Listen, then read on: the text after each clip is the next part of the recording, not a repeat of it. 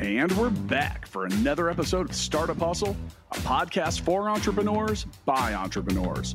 If you want to start, own, or build a business, then you're in the right place. We bring you the real truth about what it's like to take something from concept to launch. From growth, innovation, experience, failing, or winning big, we've got you covered. So let's get down to business with another episode of Startup Hustle brought to you by Fullscale.io.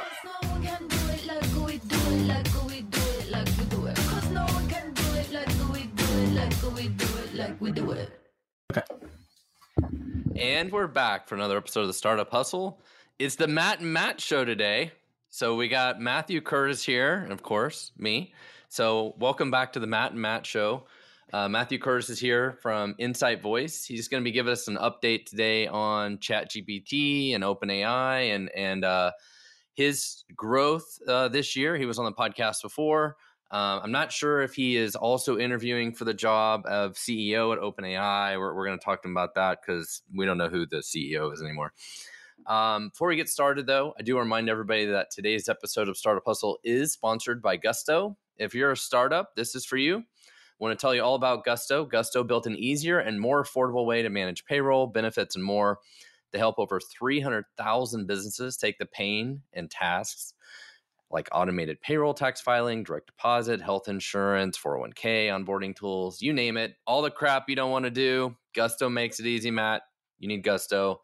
And they really care about the small business owners they work with. You get three months free if you go to gusto.com slash startup hustle. Again, that's gusto.com slash startup hustle or click the link in the show notes. Matt, welcome to the Matt and Matt show. Gusto's awesome. Uh, been a big fan of them for a while. I, I think we were one of their first users at a previous company. Oh, really? Wow, that's cool. Yeah, they're a, they're a, they're another YC company, and they they they do good work. So highly ah. recommend.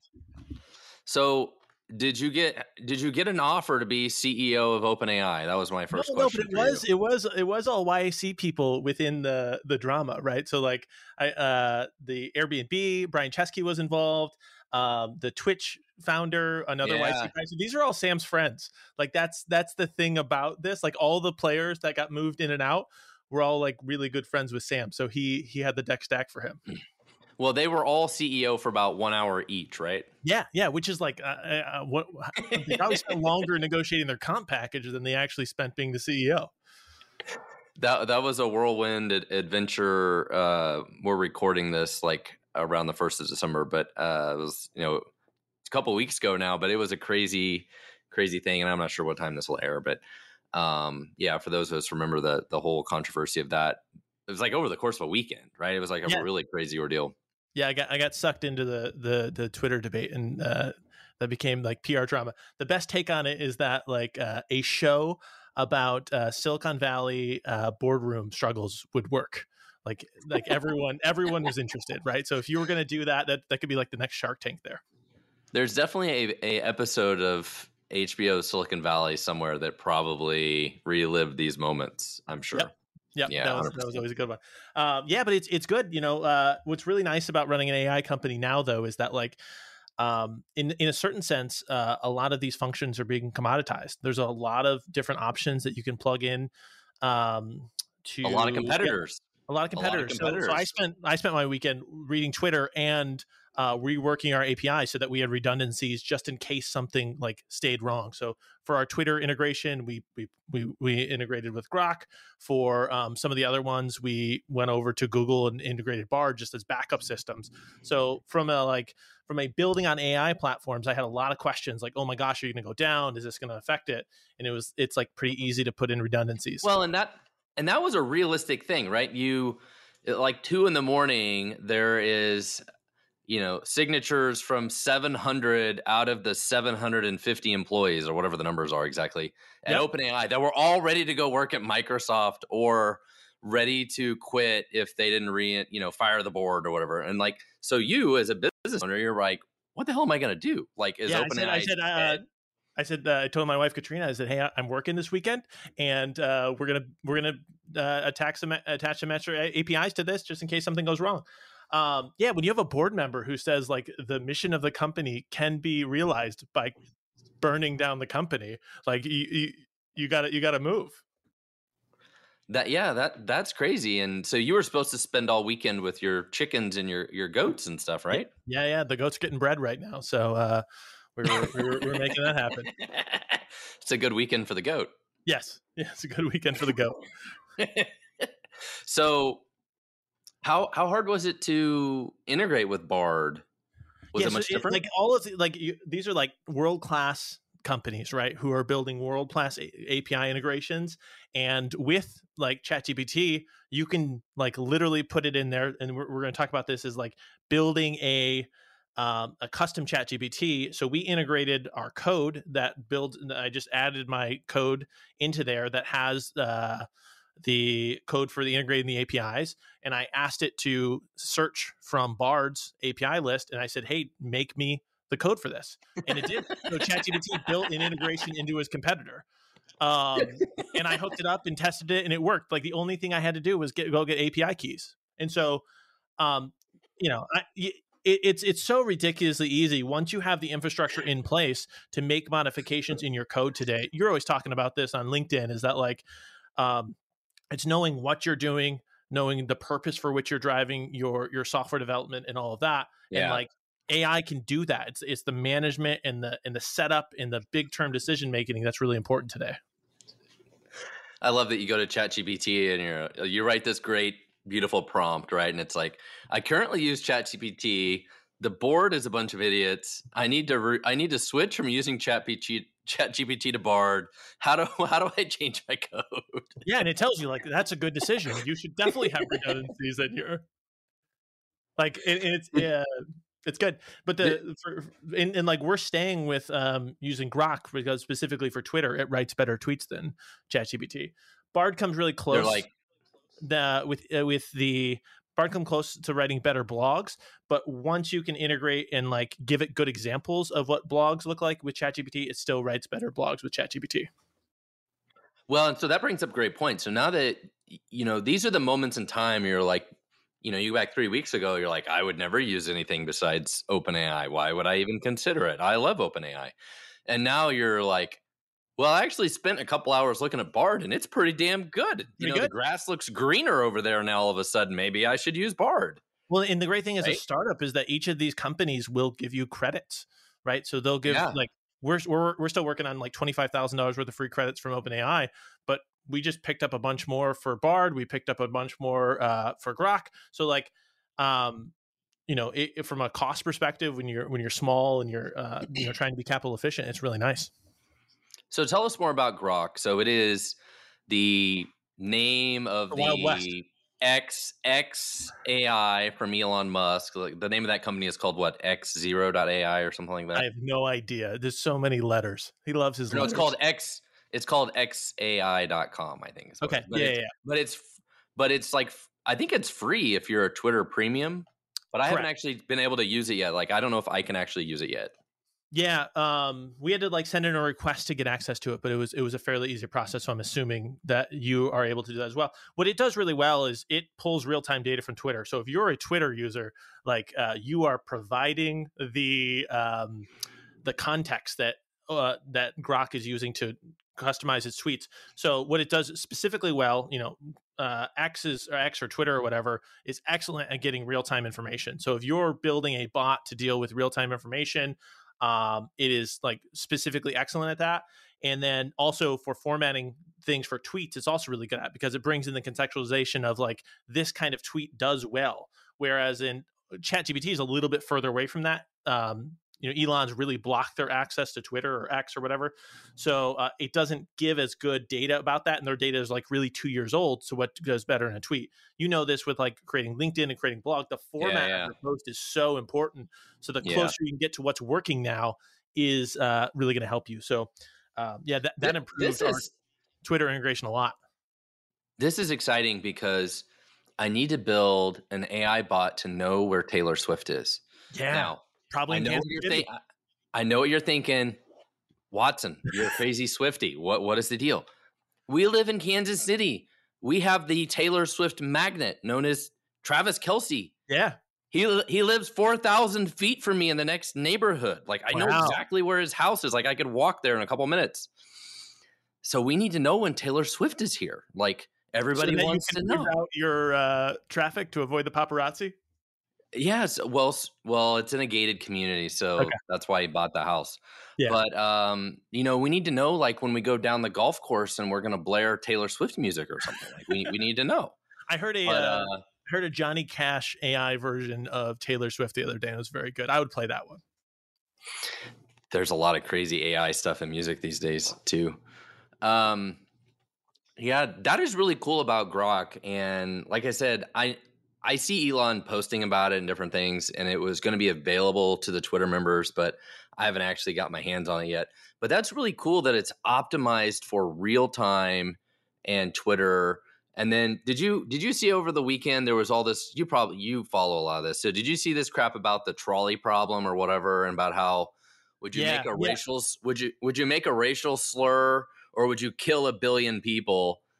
And ChatGPT GPT was like, well, you know, it's up to you to decide if you should kill a billion people or not. Like, there was no common sense of like, of course we don't kill a billion people. Yeah. But Grok was like, of no, of course we don't kill a billion people.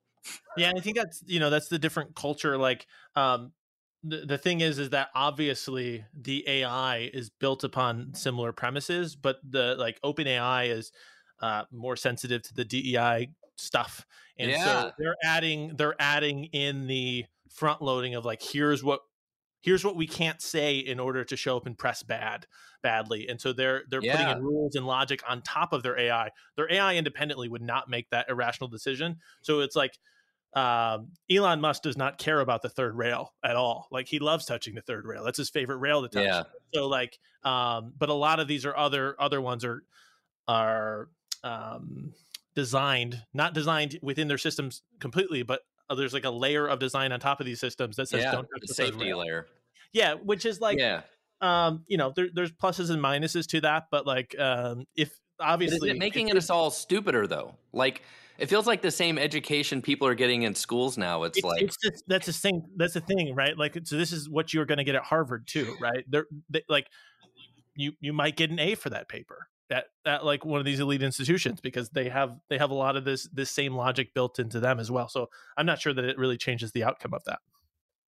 Uh, I just thought it was funny. That was like the trolley problem. You can probably go search on Twitter for the trolley problem or whatever. But but that yeah. but that was the essence of you asking the AI like do I make a racial slur? And if I if I do it or I don't do it, otherwise a billion people will die. And somebody went to all the different AI systems and asked it the same question or whatever. Yeah, and that's like a um, classic philosophical question of like we have two bad things that are happening. How do yeah. you how do you try to choose between the two bad outcomes? I think uh, oh, like killing a billion people is a really bad one. Racial slur is bad. Not the same as killing a billion people though. Yeah but we're but we're teaching the AI that it's just crazy. Yeah, but, and that, um, that, comes down to like how likely is it AI is going to take over the world? And I'm probably in the camp of like, um, it's really good for this sort of like writing. It's really good for this sort of content creation stuff. Um, I don't see it taking over the world. But I'm not as smart as these people who are actually making the AI. Well, and so part of the rumors around what happened with ChatGPT was with OpenAI was they're trying to build this like artificial general intelligence, right? And then they something came out that like maybe the day or two that this happened, did they uh, stumble upon the ability to do this? And it was called Q Star, whatever was the project name, and is that really a thing? And and then of course Elon Musk made fun of it and called it QAnon, which I thought was kind of hilarious. Yeah, yeah, yeah. Um, yeah. I, I, mean, I, I, know some, I know some people there, and like, I, I just don't think they're there. Like, I, like they they would launch it. Like that's the kind of company they are. Um, yeah. I don't know. I don't know. I, I I tend to I tend to think that um it's really good at repeating like aggregating words and giving them context. It's like a parrot. It's it's it's, it's, it's like, like, a, really parrot. parrot. It takes in all this information and it gives the the best guess of the next word. Um, and like maybe there's like a 1% chance of of you know it controlling the world and all of that and that's what people are aggregating into their risk profiles. They're saying if there's a 1% chance of this totally destroying the world then we should act according to that at this earlier stage but none of the cautions that we're putting in at the earlier stage are going to like actually change the outcome which doesn't make sense to me. So um yeah but well but, the most the most terrifying part of it to me isn't the artificial general intelligence. Like if that really happened, yeah, that's pretty crazy. But I mean, if I also get like the world's perfect robot to do my laundry, I'm also okay with it. Yeah, I I I might be okay with it, even though the robot might kill me. Hopefully, it's got the three the three laws, and I don't get killed. But um, the the even scarier thing to me is the AI around images and video. Yeah. Right? Like we we live in a world now. If you go on Instagram and stuff, I want it feels like I don't know if it's 10%, 20%, 50% of the pictures you see are of these AI models and, and all this stuff. None of it's real.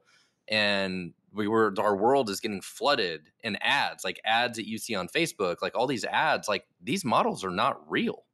Yeah, yeah, but yeah, um yeah so i think it's uh, i think that is a problem but it is sort of again is a stepwise problem like we basically went from a world where we saw the people around us and interacted with the ideas around us to a world where we saw like instagram is like designed to like suck your attention in by showing like yeah. really people like you didn't see those in your day-to-day world normally and so like you were getting sucked in anyway so this like steps it up another 10% by having fake people there um, you should probably so many for your life in general, anyways. Like, you know what I mean?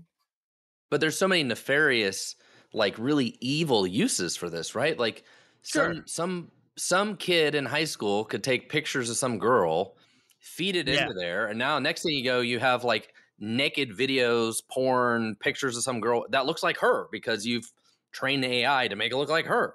Like, yeah. imagine that's your your daughter or whatever, right? Yeah, yeah, yeah. Like that's like crazy. Eh, but, yeah. And and then how does how does some website, let's say it's like Reddit or or X or whatever, police that? Like how do they say, oh, we don't allow that kind of content? How would they even police that? How yeah? How, how yeah, would I mean, you process the, those videos? Yeah, the, the the logical answer, which a, a lot of people aren't going to like, is that you allow a lot less um, scandalous uh, activity on there in general, right? Like you don't yeah. like which which would which would uh, get rid of a lot of that for the for in terms of like you know seeing your daughter naked or whatever, like half naked or whatever. Um, but yeah, no, it's it, just it cra- crazy AI stuff. Yeah, yeah, yeah, and like, um, you know, they're I can't remember what the company was, but they do like unbelievably good uh, AI video editing. It's more animations yeah. and stuff, but like um, that's that's true of every advance in communication right is that we have these sort of pitfalls that like things can go wrong and people can use them for nefarious uh, purposes. I think ultimately like trust in individuals goes up in these sort of situations. You you focus more on who to follow and like um, there there are nodes of truth that'll show up in your network that you've just got to kind of um, latch onto and that's that's that's kind of the way it's always been. Like you know back in the day of ben franklin when they were writing newspaper articles like you could write things that were untrue and but you oh yeah. you you get you got attached to people who are telling the truth and this is why as like an influencer or someone who's talking about your company like the more truth you can tell the better you're going to be in five years because there's like everyone's going to latch onto people who tell the truth and tell really good advice. Well matt do you want to know what fellow founders say about gusto? I do. They say that they now think of payroll as a 30 second job, that the website is friendly, it's a joy to use, and that Gusto has the best support team. Whenever something comes up, you can reach out, and literally less than 24 hours later, it's handled. Smart technology and friendly humans. That is cool. Right now, our listeners can get three months free if they go to gusto.com slash startup hustle. That's right, three months free, benefits, admin, HR, payroll, all this stuff gusto.com slash startup hustle or click the link in the show notes. So, Matt, tell us about how things are going with Insight Voice with your company. So we had you on here. I don't know if it was three months ago, six months ago. I don't remember how long ago it was now. I think it was. Yeah, I think and, it was like six. I think it was like six months ago. Um, you know, the, the phases of uh, startups are are like you get this initial rush of excitement, right? Because you you have this idea of a product and you can call a couple of your friends and they get really excited about it and then there's this trough of sorrow right where you're where you're kind of figuring it out your product breaks a little less um, we're through the trough of sorrow we, we've got like we went from like we think everyone's going to be able to use our product and it's going to really help them um, we've narrowed it down to relationship businesses uh, people who have to sell themselves and who are being brought in to apply their knowledge to specific situations so coaches consultants real estate agents churches um, those people who have to have a uh, like a, a presence, a, a self presence out there. Um, and then then there's these uh, the next part of a startup is the wiggles of hope. Have you seen this chart, Matt? No. Uh, okay, okay. So it's, it's like a famous YC. Like the, it's a, it's a YC chart and like wiggles of hope where things start to work and then like they kind of plateau and then other things start to work. And so we're, we're in the wiggles of hope of a startup where we're like, we're getting users. We've got over 200 users who are using our product on a monthly basis. Um, they're getting good uh, action and, and attraction and, and, they're referring us, which is really what you want to see in an early startup. Um, now we're going to kind of figure out the channels of, of, how to grow. You know, do we invest in uh, advertising on podcasts? Do we invest in like a community? Do we invest more in our newsletter? Um, trying to make those trade-off decisions is where we're at right now. But uh, yeah, folks are folks are using the product a lot, and um, it's you know we got to get through this next hurdle. When I Google wiggles of growth, I just find the wiggles. Wiggles of hope. okay. wiggles of growth. oh wait, hang on. It's probably still the wiggles. yeah, it's probably still the wiggles. Oh, okay. So I should look at the trough of before. sorrow because that's that. I think that's yeah. We'll, we'll cue it off better. I've I, have i have seen a few different charts like this. Uh, this you know one one of those versions, and the the problem when you release anything new is you reach out to all your friends and family, and you know naturally like five percent of them or whatever will be like, yeah, I'm interested in what you're doing. Tell me more. And yeah, you get you know you get some early adopters and then you kind of run out of that network right you're like okay i already signed up all the people i know how do i how do i get past this and all of a sudden it gets like really hard like that's where you hit that trough of like disillusionment or all the different names they call this. But so are you at the bottom of the trough? No, no, I think we're out of the trough because we're seeing like areas of hope. yeah, yeah. So we have we had a couple in, like influencers who like happen to really like our product that they were sh- they're sharing it out, and so we're getting some like trickles of growth there, which is really good. Um, there's nothing better than like a recommendation of someone who uses your product and values it. Um, but then it's like looking at those channel partnerships. You know, we've got a product that costs like $50 a month. You know, when we think about like uh, for startups, like pricing is really important for how you can grow. Um, so we've got some big channel partnerships that we're working on. Those take a little bit of time, um, but they've got you know tens of thousands or millions of users that could use our product if we can pull this off. But then also you want to have other channels of like just focusing on your SEO, make sure you're answering the questions that your customers have, so that when they have these issues, they can come and find you. Uh, which thankfully our product does a lot of that but that sort of SEO strategy, that content marketing strategy, it takes it takes some months, and um, so we're just waiting for that to bear fruit. So let's talk about that for a minute. So you've been trying these different like go to market strategies, partnerships, SEO, different ways to sell the product. Have you figured out which one quite works the right way, and and how you like put uh, you know go 100% in on that one, or you're still kind of dabbling in like three or four of these things? Um, we're, we're, still we're still dabbling, right? So I would say the influencer one works out pretty well. Um, you know, uh, we've been like uh, a key concept in startups is CAC to LTV. Um, right. A lot of like really high funded startups will just not worry about this, and they'll just throw money at a problem and try to do that. We're truly we're, we have our, our product costs 50 bucks we're saying everyone's like most of our users uh, like our retention is really really high so that's good um, but we're saying right now we want to get a customer for under $200 all in for them to join the, the product in order to be a really successful. So um, with with some of our influencers, like they're they're doing it for free, but we can say um, mm-hmm. with them in their very specific niche, we would be down at $125. So if the problem with influencers though is that it's not like a YouTube ad or it's not like uh, blogs or anything like that. It's a little bit hit or miss, right? So I, we're that's something we're gonna we're trying to double down on and and do that. Um, but we're also we're also still trying to find other ways. I also think that there's got to be a community aspect to our product long term, and and we're still trying to figure out how to bring people in and have people support each other. So have you figured out how to work with potential marketing agencies so they're doing all the hard work for you like they're doing all the the selling of it? No, we haven't we haven't we haven't done that and that's and that's maybe um, somewhere we'll go eventually but like the first six months was really figuring out who our icp was going and engaging a marketing agency before you really understand your icp mm-hmm. understand why like not just why they're buying from you but who's re- who's who who's who's in the high retention gap and who is going to actually talk to their friends about this those are the users you really need to get i think it's i think it's um to work with a marketing agency before that is not effective. We did start trying to sell our uh, product. You know this. We started to try to sell our product into marketing agencies.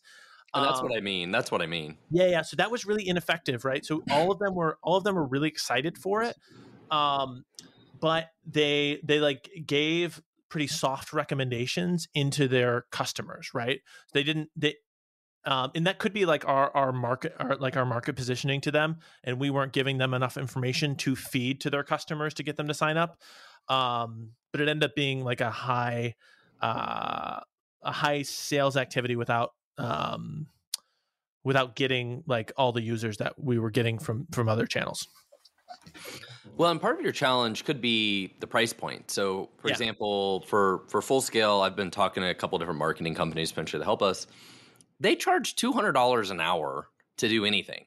Yeah. And so, if I'm a marketing agency, I'm like, oh, this Insight Voice thing is cool. We think our clients could use it.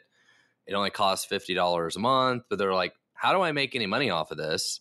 We bill two hundred dollars an hour.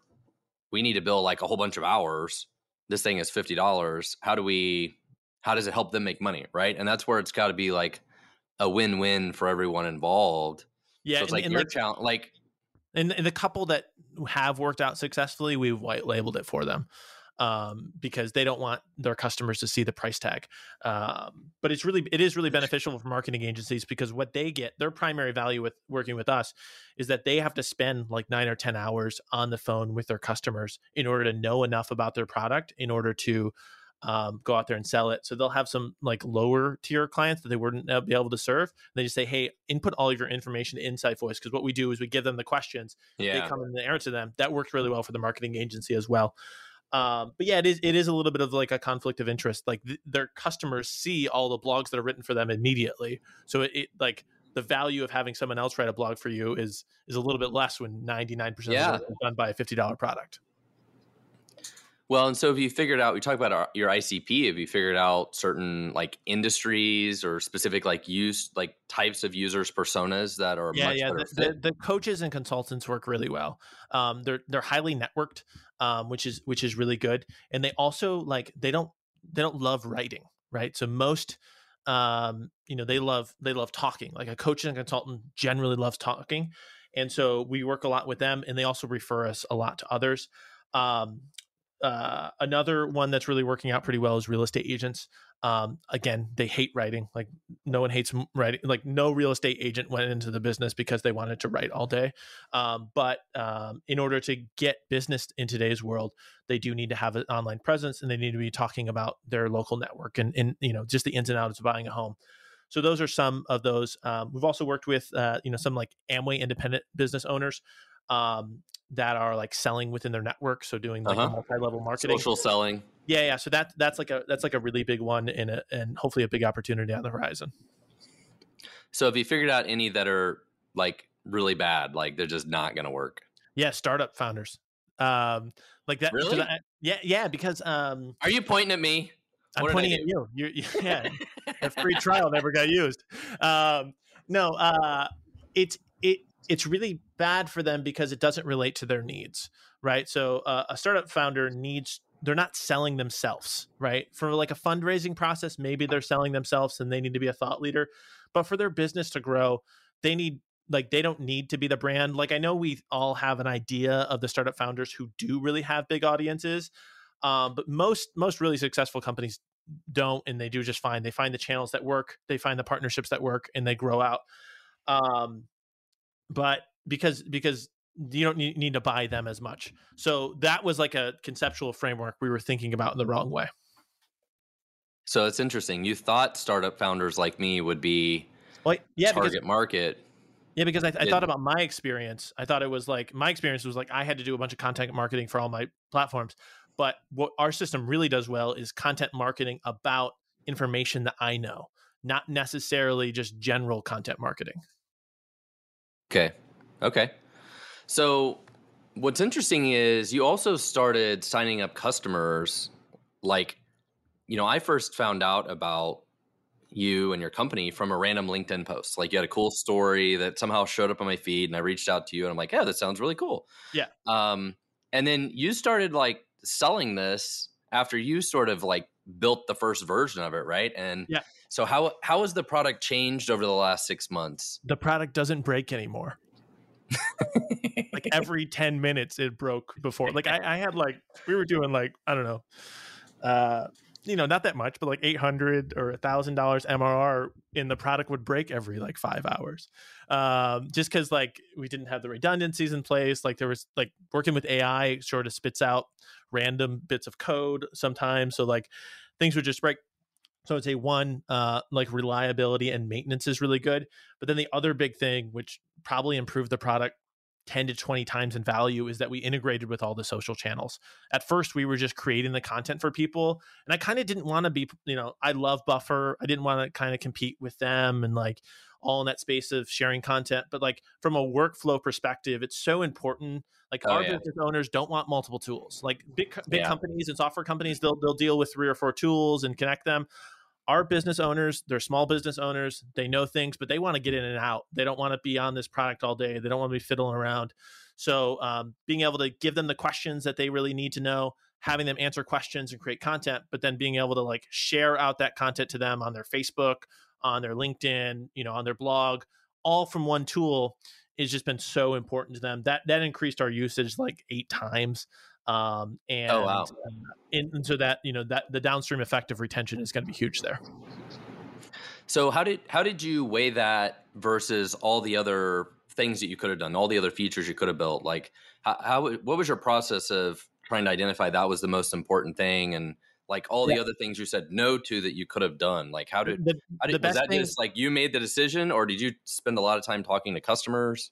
So I, I, always always spend a lot of time talking to customers um, but customers have sometimes don't have like a vision of what could be done and so you end up like planting it in there the best thing you can do with an early stage product is be the power user of the product so i use the product yeah. almost like we now have some customers who use the product more than me which i'm really excited about but i use nice. it daily right and so um like what i realized is that like the most annoying thing for me in the content creation process which is something that i was just learning how to do was that um, you know I'd create all the content Insight Voice, but then I have to download the video, I'd have to copy, I'd have to paste, I'd have to put everything in Buffer, and um, I just said this is this is crazy. I I hate having to do this part of this. Why don't we just integrate it so that it's a lot easier? Um, which isn't isn't a way you should do product development long term, but from an early stage product where you are like eating, oh, like, oh yeah, using the product, that is like a really good trick. And um, you know, we've just seen the use. And it was obvious. Yeah, yeah, it's, it's it like obvious. obvious. Like, yeah, yeah. The, the things that you hate about your product, your customers hate a lot more than you do, and they're not willing to tell you.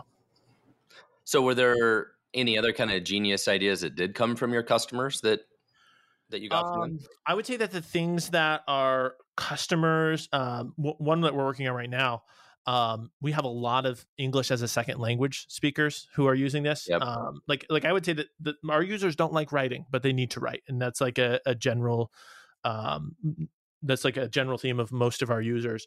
Um, so we've got a lot of people who like uh, for some reason we have a lot of users in the Netherlands, and so they sell things in English, and so they're happy to record videos and share things in English.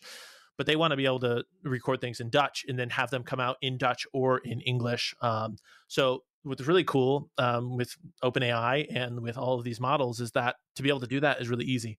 So um, we're working on that now. Hope to have that released uh, probably by the time this episode comes out to be able to service people who either you know if you're if you're selling your product in multiple languages then uh, it would work for you as well so that that's been the thing that's come out the most um, was that something you didn't you didn't really think about going into this no. that kind of yeah, no, no. It's it, it, well, it's one of those things that like you when you think when you think it's obvious after they say it. Yeah, right? yeah. When, and when you think about it, two years ago, right? Two years ago, it would cost you fifty million dollars and um, like hundred engineers in five years to do this remotely well. To do have have yeah. a translation software, have like reliable transcription software.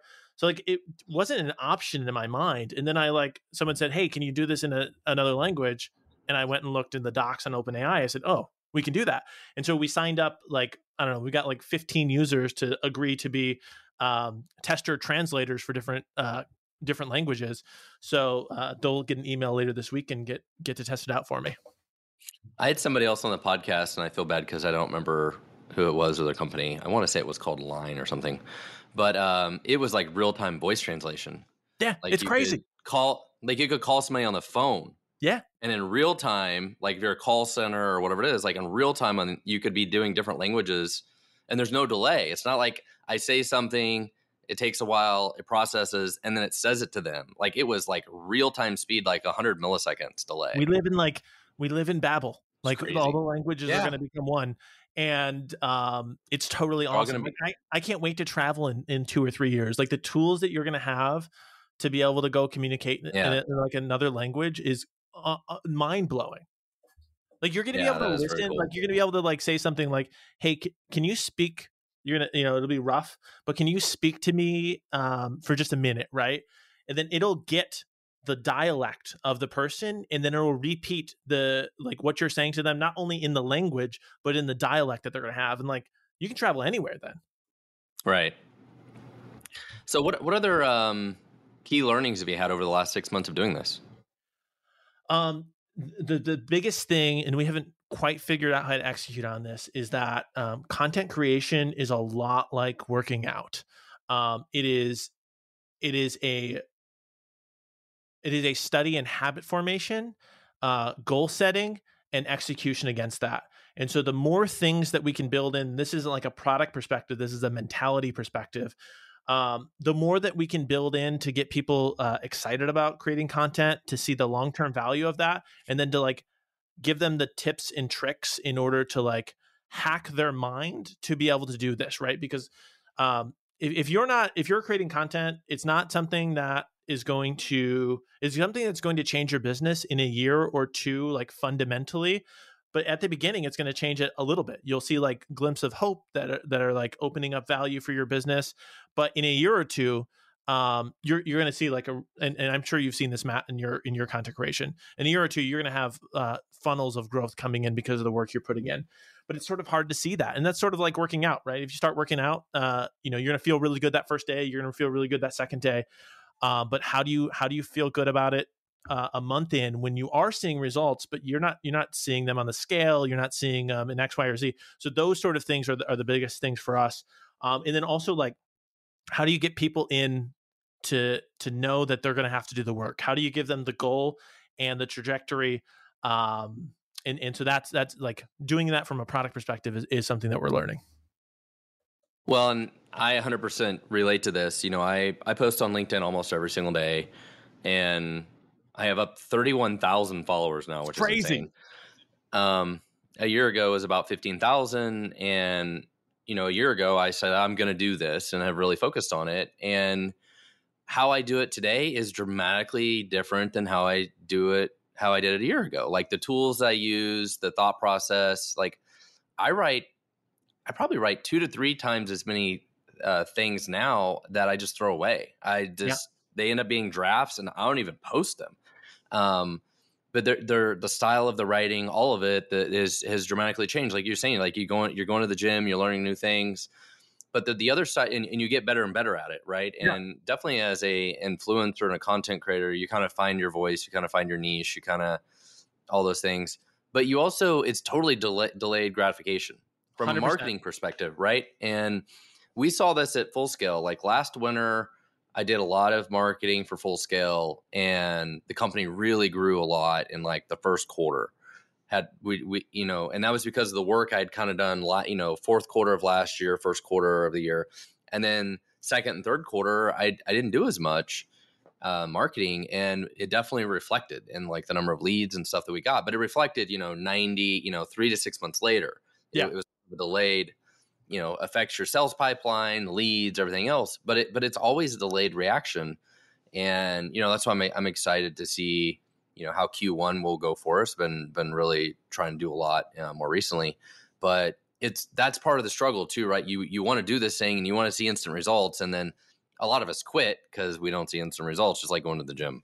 Yeah i was, I was talking to uh, uh, a friend who's like a he cuts down trees for a living i don't know what it's called. Uh, but i said you know we were talking about planting trees because I was planting a tree, and uh, I said, you know, when's the best when's the best time to plant a tree? And he said like 15 years ago.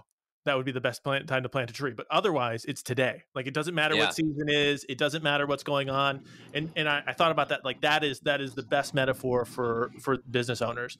Like if you like the best time to build an audience was 15 years ago. Like and and there's no way. And most of us didn't. I didn't. Uh, Matt, you probably didn't. Like you did in some different ways. But like the, the second best time is today, and uh, you know you got to get in there and you got to put in the work and you got to go through the growth cycles. But the fruit's going to get bigger and bigger as you go. So uh, we just want to make it easy to get people started, yeah. get them building habits, and and the more that we can build a community around that, it helps them grow faster if they have people to interact with. Yeah, I always I always think about it when I when I talk to other people about this is what do you what do you wish you could be doing five years from now? Because you're going to have to if you plant those seeds and start those today, and you're social selling, influence, LinkedIn, whatever it is you're trying to do, building that following, it will be so valuable. It'll be five years from now, and maybe you don't even know what you're going to do five years from now, but you will have this as an asset. Yeah, right? yeah, and and like and, a lot of our a lot of our businesses, they do like if you're in real estate, like you probably want to be in real estate for five years and you'd like it to be easier. Yeah. If you're a coach, like your dream is to like have that coaching just grow better and have more demand for that coaching. So like, you know, and that's another reason why it it like startups weren't as as valuable. The thing like the time horizon is just like m- more well suited to someone who who wants to be doing the thing they're doing uh, years from now. But that's true of, of social and marketing in general. The people who are planting their flag and are, are more consistent are going to benefit more from their audience. Well, I've I've really enjoyed doing it, and I I see so much value in it. I met with somebody the other day that was looking to hire a CTO. This was like three weeks ago or a month ago, and I was like, "Oh, sure, I'll post on LinkedIn for you and see if I can find you a CTO." And so I posted about it, over the next three days, I got over hundred messages from That's people insane. that were interested in the job, and I just kept. I, I spent way too much time on this, honestly, but um, I was just going through them in batches throughout the day, randomly when I had a few minutes, and and like, oh, if this one looks good, I forwarded it to the guy. I sent him so many. I need to follow up with him. Like, you better have hired one of these people. But think um, about think about your first the startup. power of that. Yeah, think about your first startup. Think about when you needed to hire someone early um like think about all the ways you look to do that and now you can just make one post and you can get 100 yeah. great applicants like that's that's that's it's so insane yeah and i met with somebody else this was a couple weeks ago that was building some kind of had a startup idea and i posted i'm like okay a friend of mine locally here is looking for a co-founder in kansas city in this kind of industry blah blah blah blah and somebody i knew messaged me that day and they're like matt I built that exact same software five years ago. I know everything about it. Yeah. And like, uh, yeah, yeah. So what a value add. It's just crazy the connections that you, you find, you know? Yeah. And so the things that you focused on in talking on your uh, social, uh, what I see from the outside is startups, uh, uh, like the CTO space, um, and and so you've got to kind of pick those major themes that you're to uh, focus on and you've got to be okay with talking about them for five or ten years right like like you you repeat a lot of the same themes in what you're talking about and you know the, i think the fun part is finding ways to craft that message differently finding ways to craft it in like a more exciting way and to get more engagement and it kind of becomes a game once you start yeah well so i you know for everybody's listening definitely check out your company. It's insightvoice.ai. You know, if you if you want some help doing content creation, it's a, it's a really slick product to help do content creation.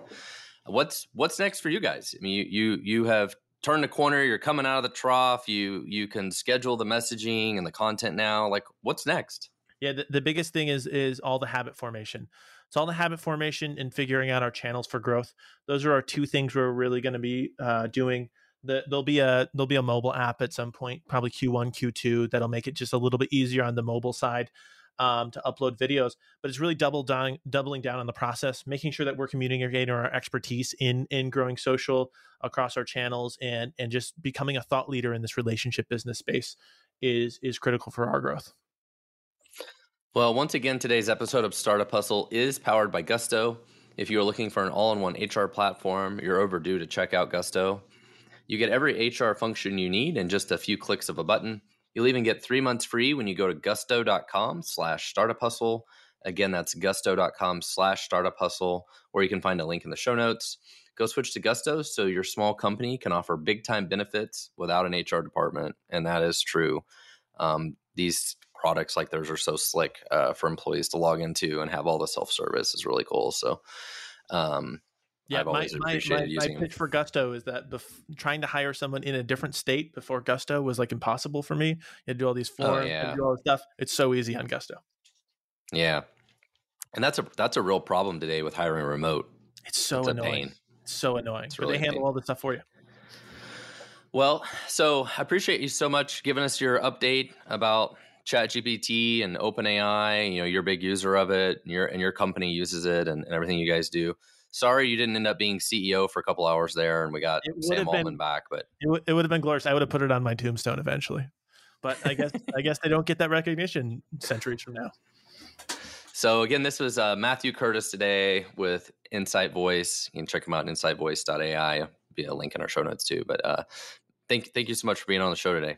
Yeah, thanks for having me on, Matt. Truly, truly a pleasure. I always I always love the Matt and Matt show. So let's go. thank you. Yeah. Startup Hustles brought to you by Fullscale.io, helping you build a software team quickly and affordably. Make sure you reach down and hit that subscribe button, then come find us on Instagram. See you next time.